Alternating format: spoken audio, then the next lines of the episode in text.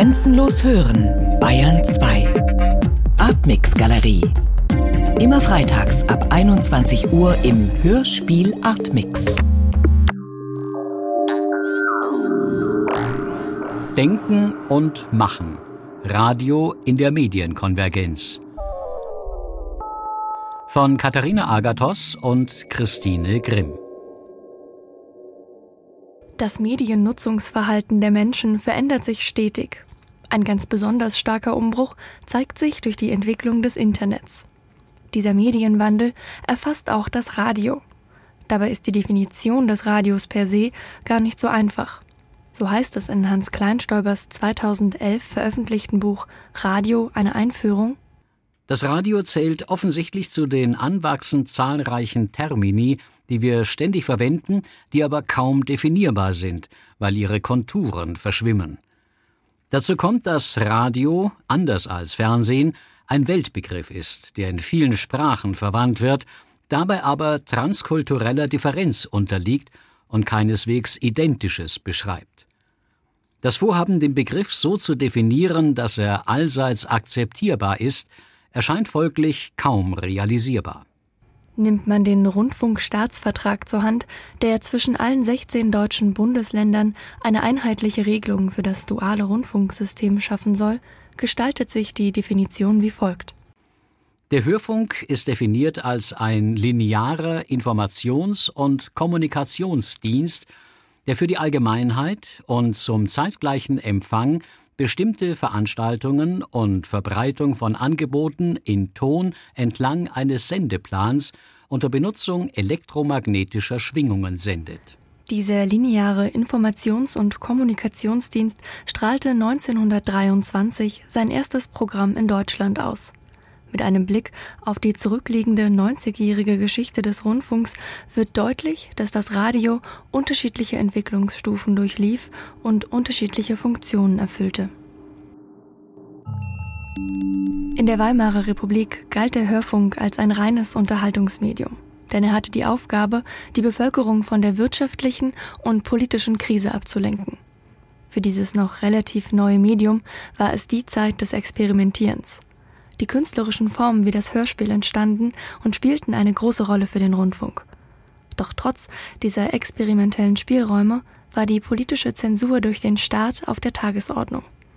Ab 1928 wurde dieses Verbot gelockert und auch die Politiker entdeckten nun die Möglichkeiten dieses Mediums. Nachdem 1933 die Nationalsozialisten mit Adolf Hitler an die Macht gelangten, wurde der Rundfunk zu einem Instrument politischer Propaganda gemacht. Der Rundfunk, so meinte Goebbels, sei das modernste und wichtigste Massenbeeinflussungsmittel, das es gäbe. Das Volk sollte an jedem Ereignis von Belang teilnehmen, so dass, wie er es formulierte, niemand mehr ausbrechen kann. Zu Beginn dieser technischen Neuheit Radio wurde viel Hoffnung in das Medium gelegt.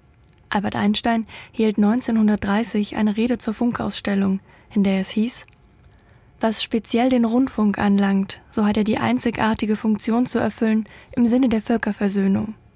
Er wird so dazu beitragen, das Gefühl gegenseitiger Fremdheit auszutilgen, das so leicht in Misstrauen und Feindseligkeit umschlägt.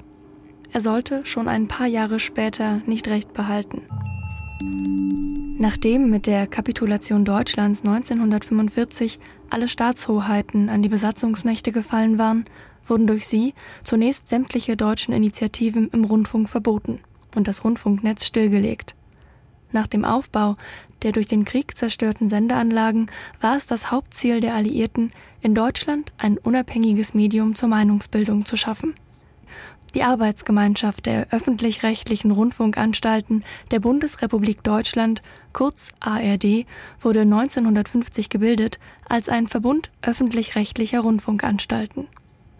Sie liegt der föderalen Struktur zugrunde. Jedem Bundesland steht ein Sender zu. Historisch geht die föderale Rundfunkstruktur auf die Frühzeit des Rundfunks zurück. In Preußen, Sachsen, Bayern und Württemberg etablierten sich einzelne Rundfunkanstalten und waren lose in der Reichsrundfunkgesellschaft organisiert. Die Nationalsozialisten zentralisierten den Rundfunk ab 1933 und zerbrachen die föderale Struktur weitgehend. Die Programmgestaltung wurde mit der Gründung der öffentlich-rechtlichen Rundfunkanstalten von den Besatzungsmächten wieder zurück in die Verantwortung deutscher Radiomacher gegeben. Ab 1950 fanden verstärkt unterhaltende und insbesondere künstlerische Hörfunkelemente ihren Weg ins Programm. Das Radio wurde zu diesem Zeitpunkt hauptsächlich in den Abendstunden gemeinsam in der Familie genutzt. Das änderte sich jedoch schlagartig mit der Entwicklung des Fernsehens. Die Zuschauer wollten von diesem audiovisuellen Medium das gleiche wie vom Radio. Die Folgen für das Radio waren signifikant, denn die Hör- und Verweildauer der Hörer sank vor allem am Abend. So musste der Hörfunk für sich eine neue Rolle finden. Die Radiomacher grenzten sich durch aktuellere Nachrichten und Informationsformate, vor allem in den Morgen- und Mittagsstunden, vom eher unterhaltenden Fernsehprogramm ab. Gegenwärtig ist es das Medium, mit dem die meisten Menschen in den Tag starten. Denn der auditive Charakter ermöglicht es, während des Radiohörens auch anderen Tätigkeiten nachzugehen, wie Kochen, Autofahren oder der Hausarbeit. Zudem ist durch die flächendeckende Verbreitung der Radiosender und Hörfunkanstalten die Möglichkeit gegeben, für das jeweilige Sendegebiet regional Bericht zu erstatten. Ein entscheidendes Merkmal des analogen Radios ist die Flüchtigkeit seiner Inhalte, gerade im Vergleich mit anderen Massenmedien. Denn gesendete Inhalte können per se nicht noch einmal rezipiert werden. Das Radio konnte sich in der Vergangenheit dem veränderten Nutzungsverhalten seiner Hörer anpassen. Es ist ein fester und unverzichtbarer Bestandteil der deutschen Medienlandschaft. Sowohl für ältere Generationen als auch für die sogenannten Digital Natives, bei denen sich sogar ein gesteigertes Nutzungsverhalten beobachten lässt. Seit einiger Zeit sieht sich das Radio dem vielleicht größten Wandel gegenüber. Dazu nun ein Gespräch, das Katharina Agathos mit dem Medienwissenschaftler Wolfgang Hagen geführt hat. Wolfgang Hagen, schön, dass Sie heute Zeit gefunden haben. Ich würde Sie gerne ganz kurz äh, vorstellen mit ein paar Sätzen. Äh, Sie haben promoviert in Philosophie, waren von 2002 bis 2012 Leiter der Hauptabteilung Kultur und Musik im Deutschlandradio sowie Leiter der Medienforschung für das Deutschlandradio. Mhm. 2001 haben Sie habilitiert in Medienwissenschaft und seit 2013 sind Sie Professor für Medienwissenschaft an der Leuphana Universität Lüneburg. Genau. Außerdem haben sie 2005 ein Buch veröffentlicht, das man durchaus als Standardwerk bezeichnen kann. Das Radio zur Geschichte und Theorie des Hörfunks Deutschland-USA.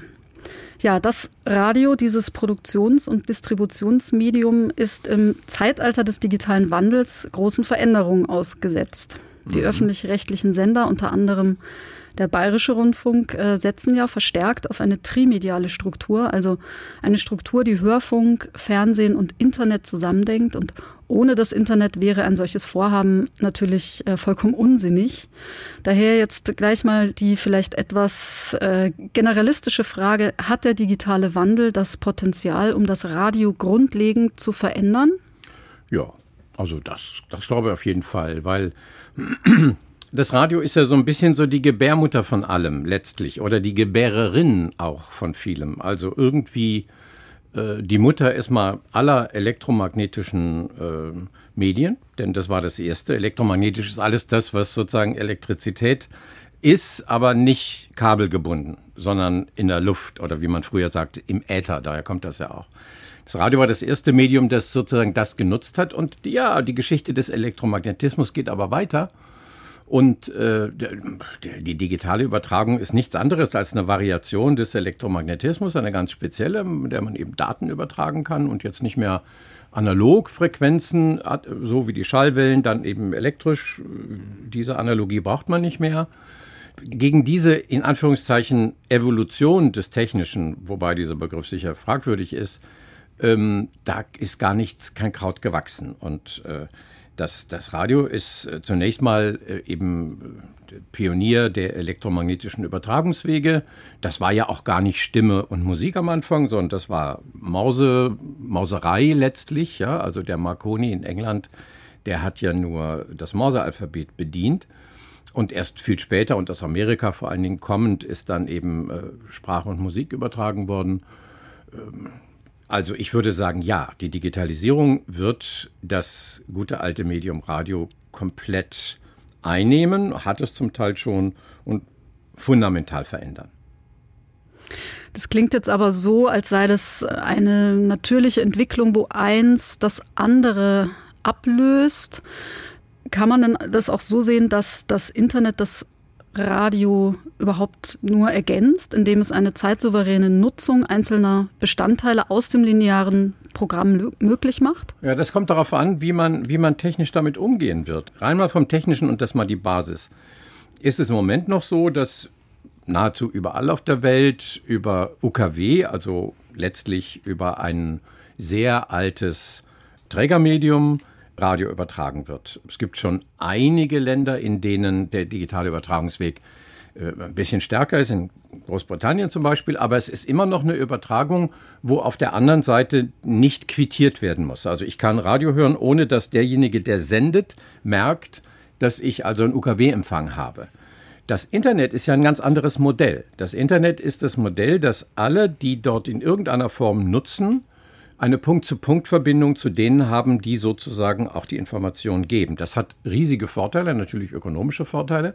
Es hat aber auch technisch große Vorteile. Es schafft eine ganz andere Variationsbreite und Vielfalt dessen, was man machen kann, wie wir ja alles im Internet wissen. Und jetzt ist die Frage, wie lange diese Analogtechnik des Broadcastings, wie man sagt, des One-to-Many, also der nicht protokollierten und nicht quittierten Empfangssituation des Radios, wie lange die noch bleibt. Wenn die lange bleibt, wird es natürlich auch diese Art von Medium lange geben. Das hängt einfach von der Nutzung ab und ich denke, das wird noch Jahrzehnte äh, uns begleiten. Aber ob es wirklich auch auf der Ebene eine Entwicklung haben wird oder nicht einfach eine Art großen, langsamen Auslauf darstellt, das können wir heute noch nicht sagen. Ähm, ich würde da gerne noch mal darauf rekurrieren, äh, was Sie gesagt haben, ähm, dass es ein vollkommen anderes Modell ist. Ja. Also es ist eben nicht kanalbasiert. Ähm, ich zitiere äh, Sie mal aus einem äh, Ihrer Aufsätze, die Verfassung der Rundfunk und das Netz. Äh, da schreiben Sie, alle Webinhalte sind gleich nah und gleich weit entfernt und überhaupt nur existent, wenn sie abgerufen werden. Genau. Das heißt also, der große Unterschied zu den Inhalten des Rundfunks ist, äh, beziehungsweise umgekehrt, die Inhalte des Rundfunks sind, die sind existent, sobald sie gesendet werden. Mhm. Ja. ja. die sind gesendet. Also ich meine, sagen wir mal so, wir machen Radio und wir wissen ja nicht, wer uns hört. Kann ja sein, dass uns überhaupt niemand hört. Mhm. Äh, das ist aber gar nicht die Bedingung, unter der wir arbeiten, dass wir sozusagen immer genau wissen, wer uns hört. Wir haben ganz komplizierte Forschungsmethoden, das rauszukriegen. Und die sind empirische Sozialforschung hoch umstritten und so weiter. Im Netz ist das ganz anders. Im Netz ist es so, da gibt es Klicks und wenn ich eine Seite mache und ich habe keine Klicks, dann weiß ich, ich mache diese Seite für niemanden und für nichts. Das ist mal so, das ist mal der große Unterschied. Und das heißt natürlich, dass die Verbreitungsmöglichkeiten des Netzes äh, und von Inhalten in, im Netz eine ganz andere ist die läuft eben über Links, die läuft über Communities, die läuft über Knoten, die läuft über Konzentratoren, die läuft über andere Wege als die klassischen Broadcast-Verbreitungswege, die immer diese Bedingung haben, wir machen das jetzt und wir hoffen mal drauf, dass wir gehört werden. Und wir wissen natürlich aus der Erfahrung der Forschung und aus den Reaktionen der Hörerinnen und Hörer, dass es wohl jetzt so ist, dass wir jetzt wohl auch gehört werden. Im digitalen Zeitalter gibt es für das Radio unterschiedliche Distributionsmöglichkeiten. Zum einen das Digital Audio Broadcasting, kurz DAB, das viele Vorteile gegenüber dem ursprünglichen Verbreitungsweg UKW besitzt. Beispielsweise einen störungsfreien Empfang, optimierte Klangqualität sowie Zusatzdienste wie Playlisten und Hintergrundinformationen. Es mangelt jedoch noch immer an Akzeptanz in der Bevölkerung. Das mag unterschiedliche Gründe haben. Vielleicht an den bisweilen noch teuren Empfangsgeräten, an mangelndem Kenntnisstand oder auch an der sehr hohen Verbreitung von UKW-Empfangsgeräten in Autos und in Haushalten. Auf lange Sicht soll UKW jedoch durch DAB bzw. die optimierte Alternative DAB Plus ersetzt werden. Eine zweite Variante des digitalen Radiohörens ist das Audio-Streaming dem Internetradio im weitesten Sinne, mit sogenannten Simulcasts, Webcasts und Podcasts. Die Vorteile dieser digitalen Hörfunkangebote liegen auf der Hand. Das Radioprogramm wird durch sie visuell und greifbarer. durch Zusatzinformationen auf dem Bildschirm, dem Display von Digitalradios oder der Smartphones. Die Nutzung wird zudem ortsunabhängig, denn man hat die Möglichkeit, Radiosender zu empfangen, die per UKW-Übertragung nicht erreichbar wären. Durch Podcasts und Audio-on-Demand-Angebote wird die Nutzung zudem zeitunabhängig.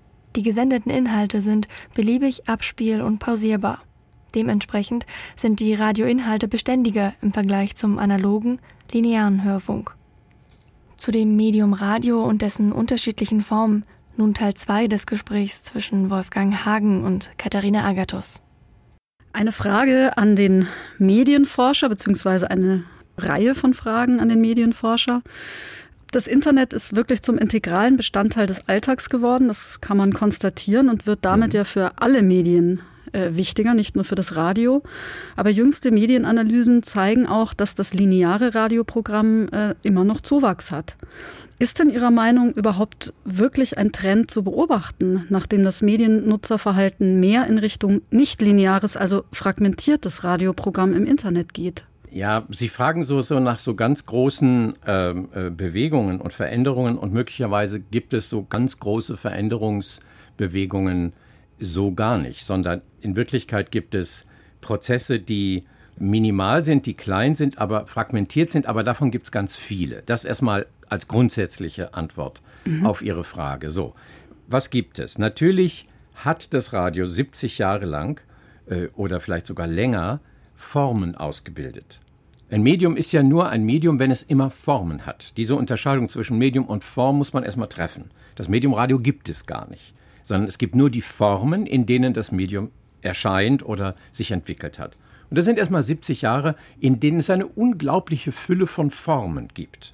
Und diese Formen sind ja Erschließungen, aurale, auditive, übers Ohr laufende Erschließungen von Welt. Für die Menschen völlig neu, aber für uns überhaupt nicht mehr neu, weil wir wissen ja, wie das ist. Wir wissen, was ein Feature ist. Wir wissen, wenn wir im Badezimmer liegen und da ist irgendwie so ein komisches Gerät und da spricht uns jemand, der wir nackt in der Badewanne liegen, an, der spricht uns an wie ein intimer Partner, obwohl wir ihn gar nicht kennen. Das ist völlig okay. Das ist alles eine, das hat sich ausdifferenziert als eine auditive Ästhetik des Hörens und der Erschließung von Welt über Auralität. Das geht überhaupt gar nicht verloren. Das brauchen wir gar nicht technisch verrechnen, sondern das sind Formen, die auch so eins zu eins im Internet wieder da sein werden und die werden gesucht werden von den Menschen. Überhaupt gar keine Frage, das sieht man auch. Da geht überhaupt nichts verloren. Deswegen müssen wir gar nicht klagen darüber, dass möglicherweise der Broadcast-Übertragungsweg des linearen Radios abnimmt. Darüber gibt es ja unterschiedliche Forschungen. Die einen sagen, es nimmt ab, die anderen sagen, es nimmt nicht so stark ab. Ist gar nicht mein Punkt. Wir alle wissen, dass die jüngeren Generationen der Heranwachsenden jetzt sich vor allen Dingen übers Internet medial erkunden und diese Formen nutzen. Und natürlich hören sie nebenbei auch ein bisschen Radio. Natürlich hören sie, gucken sie nebenbei auch Fernsehen. In Amerika gibt es zwölf Stunden Mediennutzung am Tag von jüngeren Menschen. Da fragt man sich, ja, hallo, arbeiten die nie? Nein, es addiert sich einfach. Die gucken Fernsehen und hören Radio und arbeiten im Netz. Möglicherweise, weiß der Kuckuck. Also das sind, sind so Punkte, die ich glaube, da würde man positivistisch werden, wenn man an der Stelle dieser simplen Nutzung der Kanäle weiter bohrt. Es geht um die Fragen, sind die Formen, die das Radio entwickelt hat, die das Medium entwickelt hat, sind diese Formen tragfähig für die Zukunft und was passiert mit denen? Und da sage ich, die sind unglaublich tragfähig. Gucken Sie sich Spotify an. Spotify ist nichts anderes als was ein Radioprogramm, das ich mir gerade mal selber irgendwie mache, also ein Musikprogramm, das ich mir gerade mal selber irgendwie mache. Schade für die Musikradios, die das bisher sozusagen ex cathedra für mich gemacht haben, die können nach Hause gehen. Ich mache das jetzt alleine. Aber die Form, eine Playlist, die Form, in der sich sozusagen eine Dynamik von Popmusik hintereinander gespielt, mich sozusagen in irgendeiner Form mit dieser Welt verbindet. Das hat das Radio entwickelt und das lebt im Netz weiter. Das ist jetzt wirklich ein ganz simples Beispiel. Ich könnte viele andere Beispiele natürlich aus dem Feature-Bereich, aus dem, aus dem Bereich der Wortproduktion nehmen, wo das ganz ähnlich ist. Es gibt im Netz inzwischen eine na, das gab es immer schon, aber ein Konzentrator für die ganzen Feature-Formen, künstlerischen Audioformen, die völlig außerhalb des Radios in den letzten 30 Jahren oder 40 Jahren sich entwickelt haben, nämlich Übiweb, das kennen Sie wahrscheinlich, .com. Das kenne ich, ja. Mhm. Das ist wunderbar, das ist großartig, weil da alle Künstler ein Archiv. ja, es ist ein mhm. Archiv, aber eben auch eine Möglichkeit, sich sozusagen weiterzuentwickeln. Und da können die Künstler, die heute im Audiobereich arbeiten, künstlerisch gucken, was die Alten gemacht haben. Das ist alles wunderbar. Da glaube ich nicht, dass wir irgendetwas verlieren werden. Möglicherweise wird der alte lineare Kanal des institutionalisierten Radios abgelöst durch ein Internet, aber das heißt nicht, dass die Formen aus dem alten Kanal abgelöst werden. Verstehe ich Sie dann richtig, dass für Sie durchaus ein zukünftiger Rundfunk denkbar wäre, der ganz auf dieses lineare Programmgeschehen verzichtet? Ja. Da, da, da bin ich ganz sicher. Ich glaube nicht, dass die Linearität, die ja immer etwas hat davon, dass mir sozusagen, dass mir die Situation zugemutet wird, in der ich im Moment sozusagen nutze. Ich glaube, dass das abnimmt. Natürlich wenn große Ereignisse sind, wo wir sozusagen, was weiß ich, Lady Di Beerdigung oder diese großen Dinge, wo man dabei sein will, ja, von mir ist auch Olympische Spiele oder wenn Bayern München spielt oder weiß der Kuckuck. Also Live-Übertragungen. Ja, sowas mag sein, ja, wenn irgendwas passiert, aber im Grunde genommen ist ja die Gesellschaft gar nicht so organisiert nach den ganz großen Ereignissen, nach denen sich alle richten, ja, dieser, dieser berühmte Begriff der Nachrichten ist ja auch ein Ordnungsbegriff, der sozusagen in der Entstehung der bürgerlichen Gesellschaft zu verorten ist, wo es darum ging, Staaten zu gründen und sozusagen staatliche Ordnungen zu etablieren. Heute sind wir gesellschaftlich in einer ganz anderen Situation. Wir brauchen gar keine Nachrichten, nach der sich eine ganze Gesellschaft richtet. Das ist dummes Zeug. Wir haben ausdifferenzierte Funktionsbereiche in der, in der Gesellschaft, die selber schon sehen, wie sie sozusagen ihre empirisch komplexe Situation reduzieren und damit klarkommen und wir haben einen Bereich von Kultur und wir haben einen Bereich von Überschusskommunikation, der aber in ganz vielen Formen sich darstellt. In so unendlich, und das ist gut so, in so unendlich vielen Formen. Sozusagen vom Dschungelcamp bis hin zu Beethoven 132. Heißt also Streichquartett 132. Und wenn ich sozusagen so drauf bin, wie ein berühmter Kollege, der, der sozusagen tatsächlich äh, des Dschungelcamps sich anguckt und danach dazu in der Lage ist, ein spätes Beethoven-Quartett zu hören. So what? Das ist seine Art des kulturellen Erschließens seiner Welt und es wird kein Radio- und Fernsehprogramm geben, das ihm das jemals bietet. Das klingt jetzt ja danach, dass es äh, dass im Prinzip die Vielfalt eher größer wird und ja. dass es einfach auf die die Mediennutzer ankommt, sich das rauszupicken, das genau. rauszuholen, was ihm oder ihr gefällt. Richtig. Äh, jetzt nochmal eine Frage an Sie als Medienforscher. Äh, gibt es denn Ihrer Einschätzung nach überhaupt heute noch ein sogenanntes Leitmedium? Ich glaube nicht.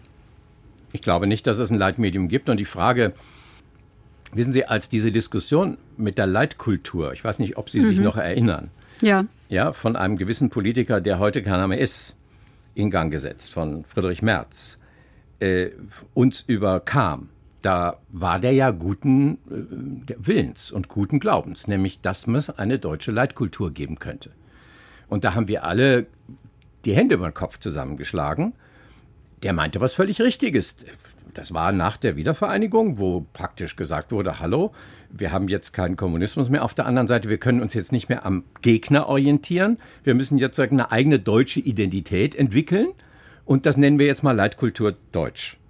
Das funktioniert so nicht. Leiten geht gar nicht. Äh, Gesellschaften entwickeln sich nicht mehr so, dass jemand hingeht und sagt, wir leiten jetzt mal. Ich kann Ihnen auch nicht sagen, wie sie sich entwickeln. Ich kann Ihnen nur sagen, dieses Modell, dieses zentralistische, pyramidale Modell von gestern, das hat keine Zukunft. Wir können nicht mehr glauben, dass wir mit einem Medium wie dem Radio, wie das sicherlich in Deutschland sehr erfolgreich in den 30er Jahren war, ein Volk führen. Das wollen wir nicht, das können wir auch nicht und das sollten wir auch nicht. Mit der Digitalisierung der Medien und den damit zusammenhängenden Diskussionen über den Medienwandel wird der Begriff der Konvergenz seit einigen Jahren herangezogen. Er bezeichnet das Verschmelzen von Funktionalitäten unterschiedlicher Einzelmedien in einem Gerät. Radio hören mit dem Handy, Fernsehen am Computer und Telefonieren über das Internet wird so möglich. Ganze Medienzweige können konvergieren, wenn klassische Verlagshäuser Umsätze mit Internetportalen machen oder Computerhändler mit Musikbörsen. Optimierte Komprimierungsmethoden und immer größere Bandbreiten bei der Übertragung unterstützen und beschleunigen diese Prozesse. Nun im dritten Teil des Gesprächs mit dem Medienwissenschaftler Wolfgang Hagen unter anderem zu dem Begriff der Medienkonvergenz. Wenn die Medienkonvergenz die Angleichung verschiedener Einzelmedien ist, bedeutet sie denn dann auch das Verschwinden verschiedener Einzelmedien? Oder gibt, eben gerade nicht? Ähm, ich würde sagen, es gibt das berühmte Riepelsche Gesetz. Das Riepelsche Gesetz besagt, ein Medium killt nicht das andere, sondern ergänzt und überlagert es. Das gilt fast für die gesamte Medienentwicklung. Es gibt kleine Ausnahmen. Wir haben immer noch die Telegrafie und das Radio hat die kabelgebundene Telegrafie nicht zerstört. Natürlich kann man sagen, der Tonfilm hat den Stummfilm so gut wie ausradiert. Das stimmt aber nicht. Heute werden immer noch ganz großartige Stummfilme gemacht. Das Internet mit seinen supermedialen Eigenschaften imitiert ja nur, simuliert ja nur die Medien, die es bisher gab und ermöglicht es, die Linearitäten der alten Medien zu dekonstruieren, indem es einfach eine Multilinearität schafft. Und zwar eine so beliebig extendierbare, ausdehnbare Multilinearität, dass es möglich ist, dass jeder einzelne Nutzer sich seine eigene Linearität macht. Ich will gar nicht auf einen krassen Individualismus hinaus. Ich habe überhaupt nichts dagegen, dass sich Communities bilden und die werden sich auch bilden und die haben sich auch schon gebildet, die sozusagen um einen Podcaster herum an dessen Lippen hängen und immer warten, bis der was Neues sagt und bis der was Neues bringt. Ich will überhaupt gar nicht bestreiten, dass es lineare Effekte gibt, die hochspannend sind. Jeder Roman ist eine lineare Erzählung und Sie werden den Teufel tun, bei einem Krimi, wenn Sie eine Krimileserin sind, mit dem Schluss anzufangen. Sondern Sie lesen das Ding durch und gucken wirklich erst auf die letzte Seite, wenn Sie da angekommen sind. Linearitäten sind faszinierend. Nur ein Medium, das ausschließlich auf Linearität gründete, wie das eben beim Radio der Fall sein musste und beim Fernsehen, das wird es so nicht mehr geben. Sie müssen mich da recht verstehen. Linearitäten immer wieder herzustellen, äh, sich auf sie zu verständigen, sich an sie anzuschließen, wenn sie angeboten werden, da glaube ich, das, das wird nicht vergehen. Und insofern gilt auch hier das Riepelsche Gesetz, ja, das Alte wird bestehen bleiben, es wird mutiert und überlagert durch neue Formen. Wir können äh, ja nochmal über diese neuen Formen auch äh, sprechen, die Inhalte sozusagen wäre ja schön, wenn, wenn, wenn die Inhalte durch eine Expansion ins Digitale eine weitere Verbreitung erfahren, also die Distribution sozusagen ja. steigt. Ja. Könnten Sie sich Szenarien vorstellen, wo die Veränderung der Distribution auch Auswirkungen auf die Produktion hat, also die Ausspielwege auch die Inhalte verändern? Ja, unbedingt. Also das geschieht ja zum Teil schon ich, ich will noch mal kurz einen Einwand formulieren, der natürlich naheliegt. Wir sind noch nicht so weit, dass die urheberrechtliche Seite, das heißt also die Seite, die die Ökonomie der Künstler sichert, dass die sich diesem Übergang angepasst hätte. Also ich würde zum Beispiel mir wünschen einen Andy Ammer-Kanal, wo ich alle Hörspiele von Andy Ammer, der je gemacht hat, mir rauf und runter mit allen Informationen und Booklets, die es dazu gäbe, oder Heiner Goebbels, ja, äh, allen Seiteninformationen, die es dazu gäbe, mir im Netz sozusagen anzugucken. Ich würde das hören, dann würde ich wieder mal, äh, was ich, äh, zum Rechner gehen und nachgucken, wie ist das mit dem Schliemann da ganz genau gewesen? Wieso macht der das jetzt gerade so? Audiomäßig, dann will ich, würde ich die Partitur gerne parallel lesen. Verstehen Sie, das Netz erlaubt mir, eine Hörspielform, die im Radio entwickelt worden ist, in einer ganz anderen Weise neu darzustellen und neu zu genießen. Dazu müssen wir natürlich die urheberrechtlichen Voraussetzungen schaffen. Mit den Künstlern zusammen müssen wir Möglichkeiten der Honorierung dieser Art von Nutzung schaffen. das ist der größte Berg, vor dem wir meiner Ansicht nach in der ästhetischen Entwicklung stehen, nämlich genau an der Stelle, wo Sie mich fragen, welche neuen Formen wird es denn geben? es wird nur neue Formen geben, wenn die Künstler, die diese neuen Formen sofort entwickeln werden, nämlich eine Art von Multimedialität, die aber nicht ihre, um ihrer selbst willen existiert, sondern um möglicherweise einen Audioinhalt noch intensiver und noch intrinsischer, noch immersiver zu machen, noch interessanter zu machen, ähm, ihn möglicherweise nicht interaktiv in dem Sinne zu machen, dass der Hörer da mitmachen kann, im blöden, brechtschen, primitiven, falsch verstandenen Sinne. Aber in dem Sinne, dass er intermittieren kann, dass er wiederholen kann, dass er sich neue Informationen holen kann, dass die wieder audiomäßig begleitet werden mit ganz anderen Partikeln, die der Künstler aber sehr gut kannte und seine Voraussetzungen waren. Diese Objekte zu konstruieren, die im Netz durchaus möglich wären zu konstruieren, müssen honoriert werden. In, wer in aller Welt äh, schafft das ökonomische Modell dafür, dass Künstler dann davon auch leben können. Ich bin ein außerordentlicher äh, Befürworter dafür, dass wir äh, das, das Netzgedächtnis aktivieren, das jetzt möglich ist, denn das gab es vorher gar nicht. Dass wir alle Formen unterstützen, in denen eben auch die öffentlich-rechtlichen und anderen Kultur- und Medienproduktionsanstalten ihre Archive öffnen und sie wirklich der Allgemeiner zur Verfügung stellen und nicht das Kartellamt am Ende verbietet, dass es äh, Germany's Gold gibt. Das darf nicht sein. Äh, der Bayerische Rundfunk muss irgendwann dazu in der Lage sein, im Einvernehmen mit den Künstlern, die darauf ihre Rechte haben, äh, diese Archive zu öffnen, um sie im Netz zur Verfügung zu stellen, zu einer neuen Nutzung.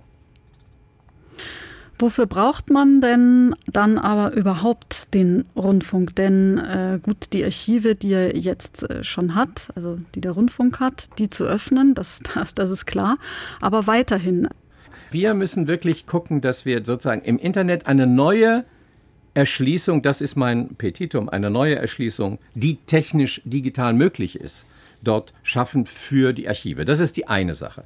Die andere Sache ist doch ganz klar die Hörspielproduktion im Bayerischen Rundfunk hat meiner Ansicht nach in den 80ern und vor allen Dingen 90er Jahren extrem gut auf die mediale Entwicklung reagiert. Es gab sozusagen da die Heydays bis Ende der 90er Jahre der, des sogenannten Popradios. Das Popradio beginnt etwa äh, ja, 54 bis 74, aber es beginnt dann sozusagen mit der LP und mit den großen Popproduktionen 74 bis Ende der 90er Jahre da ist diese Verschwisterung von Radiogeschichte und Musikindustrie wirklich extrem. Seit der Zeit äh, zerfällt das, seit der Zeit geht das auseinander. In der Zeit hat der Bayerische Rundfunk das Pop-Hörspiel entwickelt. Natürlich muss, kann man jetzt nicht mit dem Pop-Hörspiel weitermachen, weil im Radio gibt es da gar keine Evolution mehr. Ich denke, man muss jetzt mit den Künstlern zusammen äh, Formen entwickeln, die beides bedienen, die, die aus den Erfahrungen, aus dem Hören, von dem Hören herkommen, aber mit einer Multidimensionalität und Multimedialität des Internet operieren und damit alle Vorzüge des Internet nehmen und alle alten Vorzüge des Radios, nämlich eine perfekte, eine wirklich perfekte und großartige Hörräumlichkeit zu schaffen, behalten. Das ist nämlich das, was sozusagen im Internet verloren geht. Das Internet ist ein sehr oberflächliches, schnelles Medium, mit dem man mal schnell eine Webseite sagt und schnell ein YouTube-Video irgendwie einstellt. Dass man zur Produktion eines Hörraums Tage braucht, 14 Tage alleine in der Produktion, dass man dafür Wochen und Monate braucht, sich das auszudenken und das zu komponieren und zu schreiben und zu dramaturgisieren und dann in Szene zu setzen, dass man Menschen braucht, die sprechen, wirklich ein Wort richtig sprechen, einen Satz so sprechen können, dass er sitzt. Das sind Formen, die werden gar nicht vergehen. Die, die, haben auch, die, die sind auch nicht durchs Internet in irgendeiner Form ersetzbar. Das ist die Aufgabe einer Rundfunkanstalt der klassischen Art, wie der Bayerische Rundfunk das im Prinzip richtig macht jetzt in eine neue digitale Content-Welt zu wechseln und alle Tugenden und Fähigkeiten des Rundfunks da hinein zu setzen und nicht eine davon aufzugeben. Das Radio mit seiner, ich würde sagen, rund 90-jährigen Geschichte und natürlich einer noch viel längeren Vorgeschichte, die, wie Sie ja auch eingangs erwähnten, bis zu den Experimenten mit den elektromagnetischen Wellen von Heinrich Hertz äh, reicht. Sehen Sie denn in der Geschichte des Radios überhaupt technische Umbrüche, die ähnlich große Auswirkungen hatten wie jetzt dieser digitale Wandel? Oh. Ähm, nein, ich sehe keine so großen, weil ich glaube, da sind wir uns alle, also die Medienforscher sind uns, glaube ich, weitgehend einig. Diese Umbrüche, die, die wir mit der Computerisierung und dann in der Konsequenz mit dem äh, computergestützten weltweiten Internet haben, das ist ein kultureller Umbruch, der nur vergleichbar ist mit der Einführung des Buchdrucks. Das ist so grundstürzend, was da passiert, weil es ja so viele Bereiche gleichzeitig betrifft.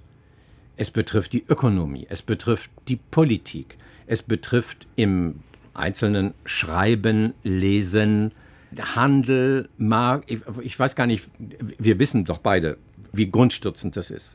Es geht nur viel, viel schneller weil der Buchdruck halt ein relativ langsames Medium ist. Es hat halt lange gedauert, bis sozusagen mein Buch überhaupt gedruckt ist und dann so und dann sind die erstmal entstanden und diese Handelswege haben sich sehr, sehr langsam entwickelt. Die Menschen hatten hunderte von Jahren Zeit, sozusagen die Formen zu entwickeln, die dem Buchdruck gemäß sind. Aber sie sind ja dramatisch und unterscheiden die Kulturen mit Buchdruck und ohne Buchdruck nach wie vor in einer wirklich deutlichen Weise. Gesellschaften, die nicht intensiv mit dem vom Buchdruck durchdrungen waren, sind keine Aufklärungsgesellschaften geworden. So, allein diese Lehre, die der Buchdruck als Einführung kulturhistorisch in das christliche Abendland gebracht hat, vor Augen nehmend, muss man sich klar machen, welche Dimension der Einbruch der digitalen Vernetzung durch das Internet, das heißt der computermäßigen Verschaltung der Welt, sich gebracht hat. Wir sind da wirklich erst am Anfang, das zu verstehen. Und zwar deswegen, weil wir natürlich hier sehen müssen, da sind technische Dimensionen, da sind gesellschaftliche Dimensionen und es gibt alles andere als einen Generalplan, in, von dem aus das läuft. Es gibt alles andere als einen Generalerfinder, der uns mal sagen kann, wie er eigentlich das Ganze gemeint hat, sondern es sind wirklich emergente Prozesse, denen wir hinterherlaufen müssen, um sie zu verstehen.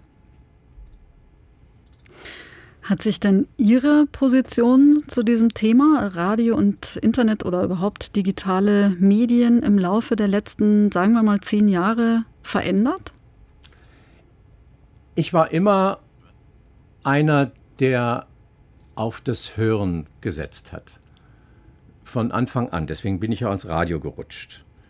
Ganz früh schon. Und zwar deswegen, weil ich das toll finde, gut klingende und weite vielschichtige, großdimensionale, multidimensionale Hörräume zu erleben.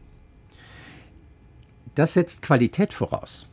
Das geht nur, wenn diese Hörräume wirklich sehr, sehr, sehr, sehr gut ausgearbeitet sind. Das heißt, es müssen gute Mikrofone sein, es müssen gute Verräumlichungen von Klängen geben. Das Digitale hat für mich einen Quantensprung gemacht, weil es die Differenz zwischen Professionalität und Amateurismus eingeebnet hat. Deswegen bin ich ein großer Freund der Digitalisierung immer gewesen, weil sie uns ermöglicht, bessere und vielgestaltigere Hörräume zu ermöglichen, mit all den Effektgeräten, die im Übrigen dazugekommen sind in den 70er, 80er Jahren durch die Entwicklung der Popmusik.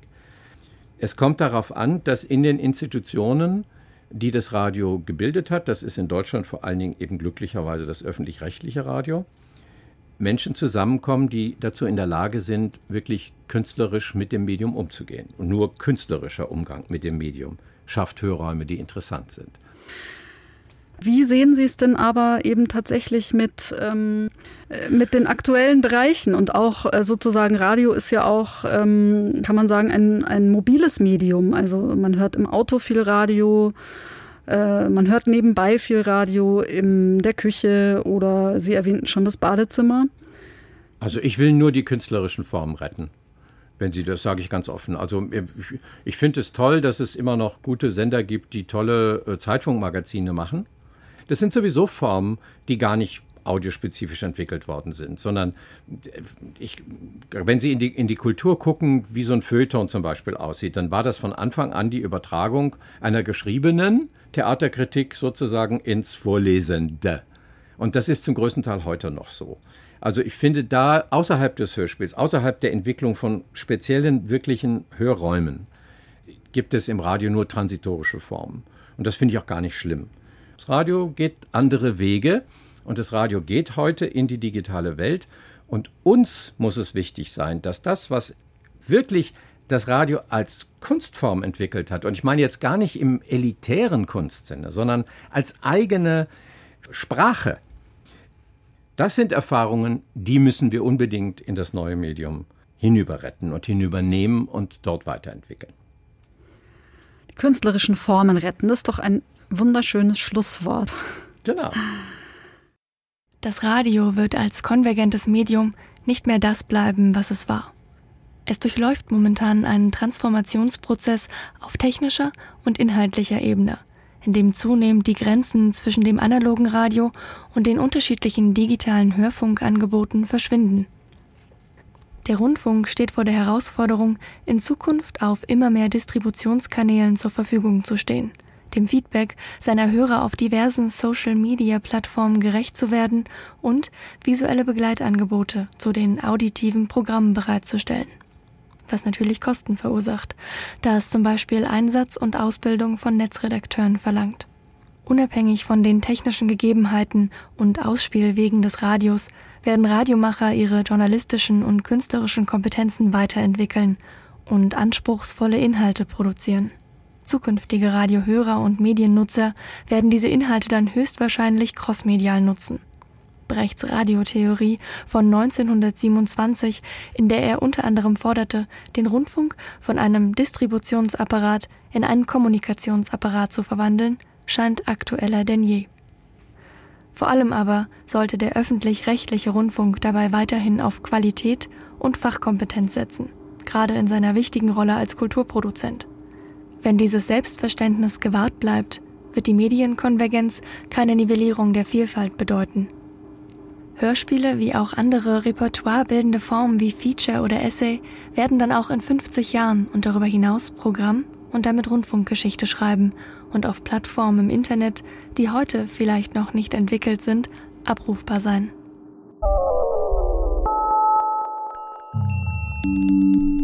Denken und Machen. Radio in der Medienkonvergenz. Von Katharina Agathos und Christine Grimm. Eine Produktion des Bayerischen Rundfunks 2014.